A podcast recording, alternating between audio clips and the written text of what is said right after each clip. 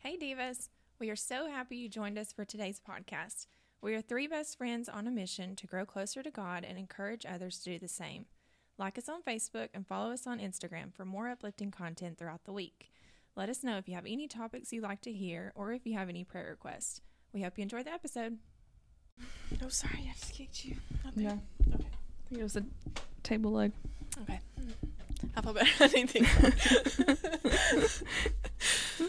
I feel like my hair's packet passive aggressive thing. She's like, I thought you were gonna tell me to sit it down. I'm gonna kick you. yeah. That's just straight up aggressive. I'm sorry. I That's just so dropped cute. the passive. no, because she's like, oh, sorry, did I act? Did I kick you? like, it was an accident. Mhm. Not really.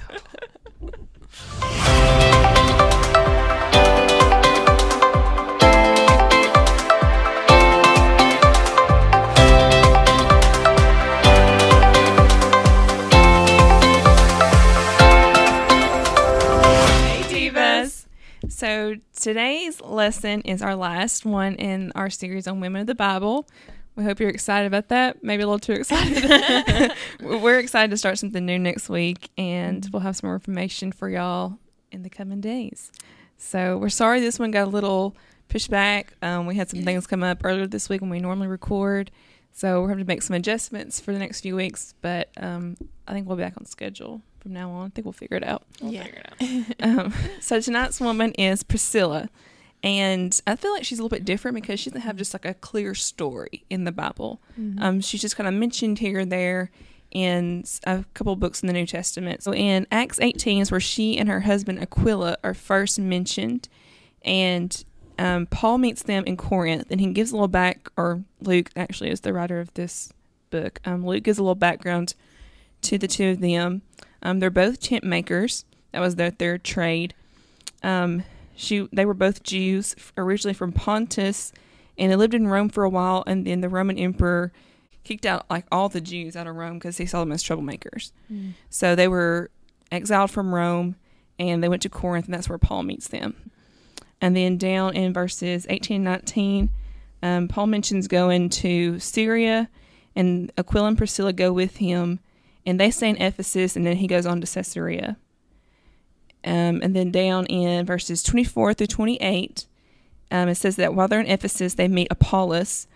And the Bible says that Apollos was mighty in scriptures, and he was an eloquent speaker, and he had been instructed in the way of the Lord. So he knew, you know, the, the basics that all the, you know, apostles and disciples were going around teaching at the time. But he still only knew the baptism of John. So somehow he missed, I'm not sure that happens if you're learning things, but somehow he Mhm. missed a little part in there. He was still preaching the baptism of John. Um, so Aquila and Priscilla, they kind of take him aside and they explain things to him a little bit more accurately so he can go and keep on teaching because obviously he was, it says he was fervent in spirit and he spoke boldly. So he was just missing that one little thing. And Mm-hmm. from, I guess, from what we know, he took it pretty well and, you know, continued being a, a missionary for the church. So that's how they're mentioned in Acts. And then in Romans 16, verses 3 through 5, Paul tells the Romans to greet Aquila and Priscilla. And he says that they risked their lives for the church. And he also mentions that they have a church in their house. So they were hosting, I guess, a Roman church. So somehow they got back into Rome and snuck in somehow. um, so then in 1 Corinthians 16, verse 19, Paul tells the Corinthians that Aquila and Priscilla greet them along with the church in their house. So maybe it kind of sounds like Paul was maybe with them at the Mhm. time. Maybe he was back in in that area. Um, and then in Second Timothy four nineteen, Paul tells Timothy to greet Aquila and Priscilla. So that kind of seems like Timothy was with them at the time. So that's pretty much how they're mentioned. It's not a whole lot, um, but I feel, still feel like we can get some some good things um, just from these few verses. So um, you know, from every verse, it seems like she and her husband were a package deal. They're always mentioned together. Um, from in every verse, it's always Aquila and Priscilla. If she could have stayed behind. She had she had a trade that she was doing, so she could have just been like, "I'll stay at home and I'll be a tent maker and I'll you know keep things settled here." Um, but you know, I believe that she wanted to be a worker for the church because she always went with her husband and, and Paul on their journeys, and so it just kind of tells me that she wanted to make a difference and you know influence others for good and have a have a role in building the church at the time. Um, so, you know, how can we be influential to friends, to family, to even just you know in our home congregations? How can we be influential? And i think the first way is you have to know the word. You have to know what the bible says before you can influence other people for good. Um, you know priscilla was able to help correct apollos when he was wrong because she knew the gospel she knew the truth and what he was erring in um, 2 timothy 4 2 is a verse that i posted yesterday and it says be ready in season and out of season reprove, rebuke, and exhort with complete patience and teaching. Um, and then also in 2 Timothy 2.15 says to be diligent to present yourself approved to God, a worker who does not need to be ashamed, rightly dividing the word of truth. Also in 2 Timothy, lots of good things in 2 Timothy about reading the scripture. Um, chapter 3, verses 16 and 17, this was like, I remember learning this verse at VBS when I was younger. It says, All scripture is given to us by inspiration of God, which means it was breathed out by God. I think some translations say that. Mm-hmm. Um, it's profitable for doctrine, for reproof, for correction, for instruction in righteousness, that the man of God may be complete, thoroughly equipped for every good work. And I love that last sentence um, because to me, it's like scripture is going to equip you, you know, Mm-hmm. for everything in your life, for your friendships, for your jobs, for your marriages, for, you know, when you become parents. Um, Mm-hmm. and just influencing other people. Scripture's going to help you do all that stuff. Yeah, for sure. And um, you know, it reminded me of Matthew five thirteen through sixteen, where it's telling us, you know, we're are called to be the salt of the earth. You know, we are called to be um, the season. You know, we're we're the seasoning um, to the earth. We're supposed to make it better. You know, um, and same you read on down. It talks about the light. You know, we're to be the light, the lamp in the room. I mean, when you're in that room, like, are you the one that's making you know people um, feel good and you know you're just happy to be everywhere you know really is how i imagine it when i think of the light you're just happy um, and you're encouraging and um, you know and not just in a room you know at your home and in your schools and in your workplace wherever you are you know it could be a, a restaurant a you know um, grocery store however wherever you are you know are you that person that just brings joy to others and that's what we're called to be um, is those two things Yeah. yeah, and and with that, you know, salt is meant to help a dish taste better, and light is meant to help people see. yeah Um, and without those things, you know, it's bland and dark. so, Yeah. you know, we need those things and we need to be those things. And I think that Priscilla and Aquila did such a great job when they were um, influencing Apollos um, about doing it humbly and doing it helpfully. You know, Yeah. they weren't doing it to try to attack him or look like they were smarter than him. You know, they didn't do it in the crowd. They pulled him aside and because they were wanting to let God shine and not have people look to them and be like, "Oh, well, they're smarter than you." And you know, they did it because they were concerned about him and they they did it with the right approach. So I definitely think that we need to do that while we're influencing people. Mm-hmm. Um, and you know, to me, it doesn't matter how many times I read through the Bible.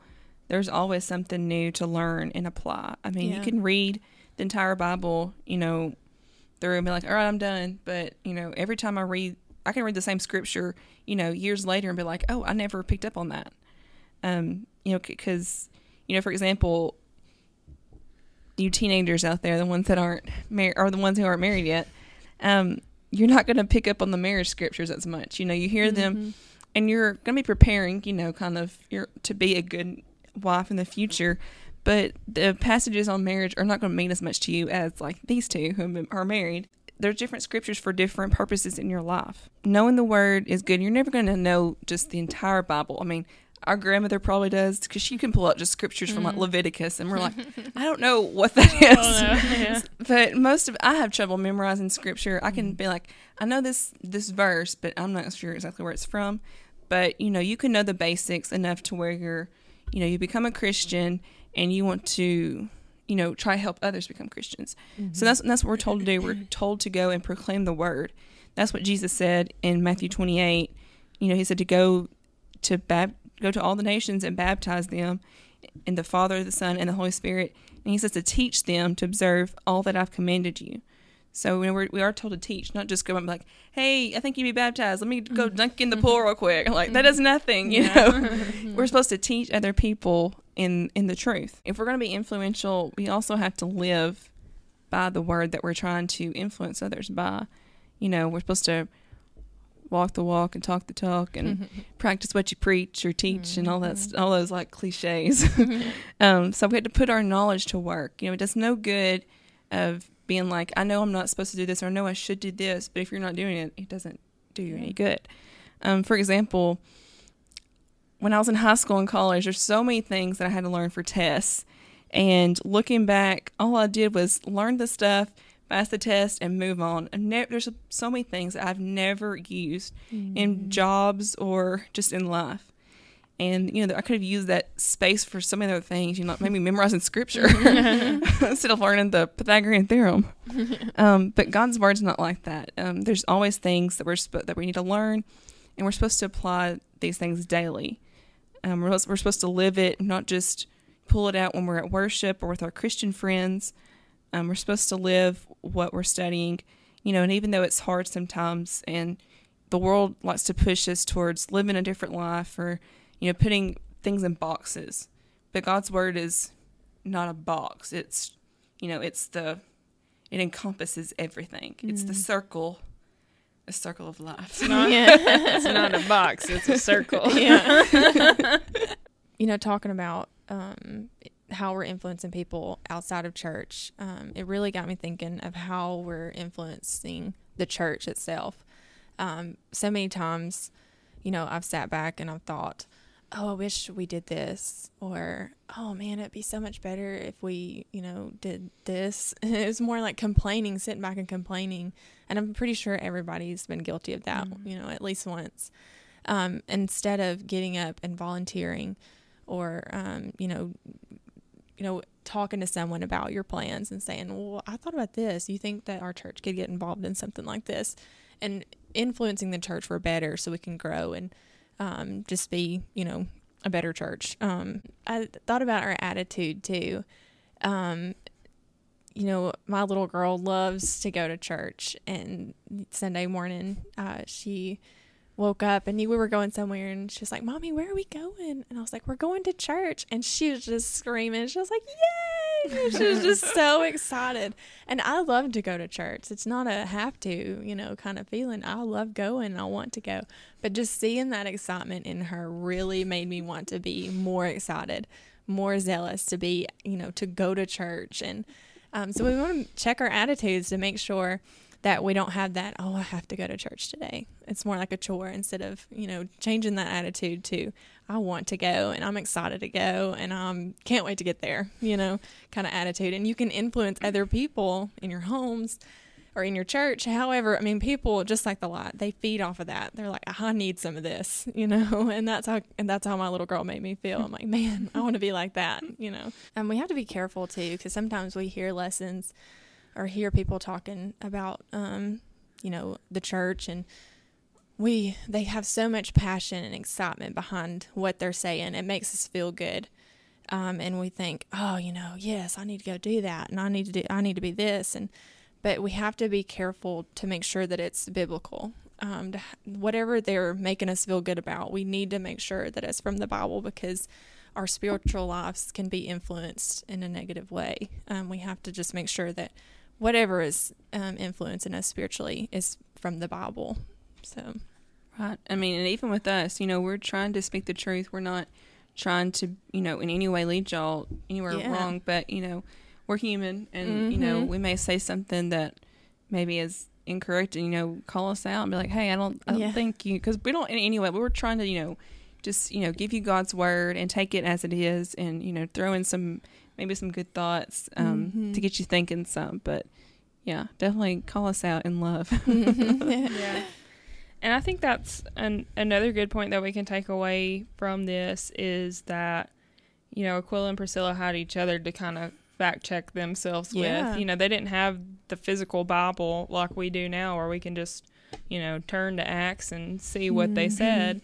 You know, they were really guided by the Holy Spirit and what they were taught by the apostles.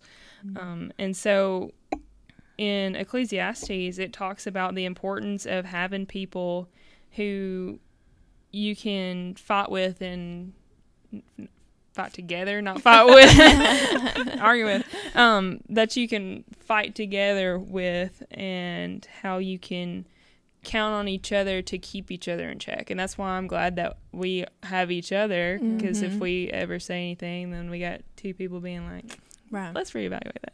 Like Yeah. when I talk about fighting with someone. um, so in Ecclesiastes chapter 4, verse 9 through 11, it says, For two are better than one because they have good reward for their toll. For if they fall, one will lift up the other. But woe to him who is alone, for when he falls, he has no one to lift him up. Again, if two lie together, they will keep warm. But how can one keep warm alone? Get a thick blanket. Not according to Jesus. Um, and though a man might prevail against one who is alone, two will withstand him. A threefold cord is not quickly broken. Mm. And a lot of times with that verse, you know, it's talking about two people together. And so the three comes in with having God on your Mhm. side. So you got you, your friend, and God. And you can't break that real easy. Yeah. So, from the things we've talked about, um, you know, I really feel like Priscilla was, you know, the kind of woman who was, you know, she knew her scripture. She was, you know, out there proclaiming the word, and she was living, you know, the life. And she had her her partner to help her out, like Ava was talking about. Mm. Um, so really, I think the like you know, she was kind of the the to me an ideal Proverbs thirty one woman Mm. you know she had all these attributes that have, that um, Solomon lists out of you know a good wife. Um, you know she's a she was a hard worker. She had her own job. Um, she was independent because she you know she had this job with her, but she did with her husband and she supported her husband. She's out there, you know, with her husband traveling around to spread the word. Um, she was trustworthy. She was kind because you know anytime that Paul mentions her in his letters, he's either telling the church to greet her um, because you know I feel like she would want that warmth and kindness, or he was saying you know Priscilla's greeting you, so she's sending that kindness out to them. Um, and she she stayed with the truth. She helped correct Apollos. All these things about her. She was hospitable. She hosted a church in her home. So you know, there's so many things that back up of scripture we can take that back up the kind of woman Priscilla was and the kind of influence she had over people. Um, and you know, she still has over us. You know, thousands of years later, she, we're still talking about her. Mm. I mean, yeah, you think about all the people in the Bible. Um, they probably never would have. I mean, they probably never would have believed that millions and millions of people would be influenced by their life, you know, good or bad, um, or you know, learning good or bad things from them.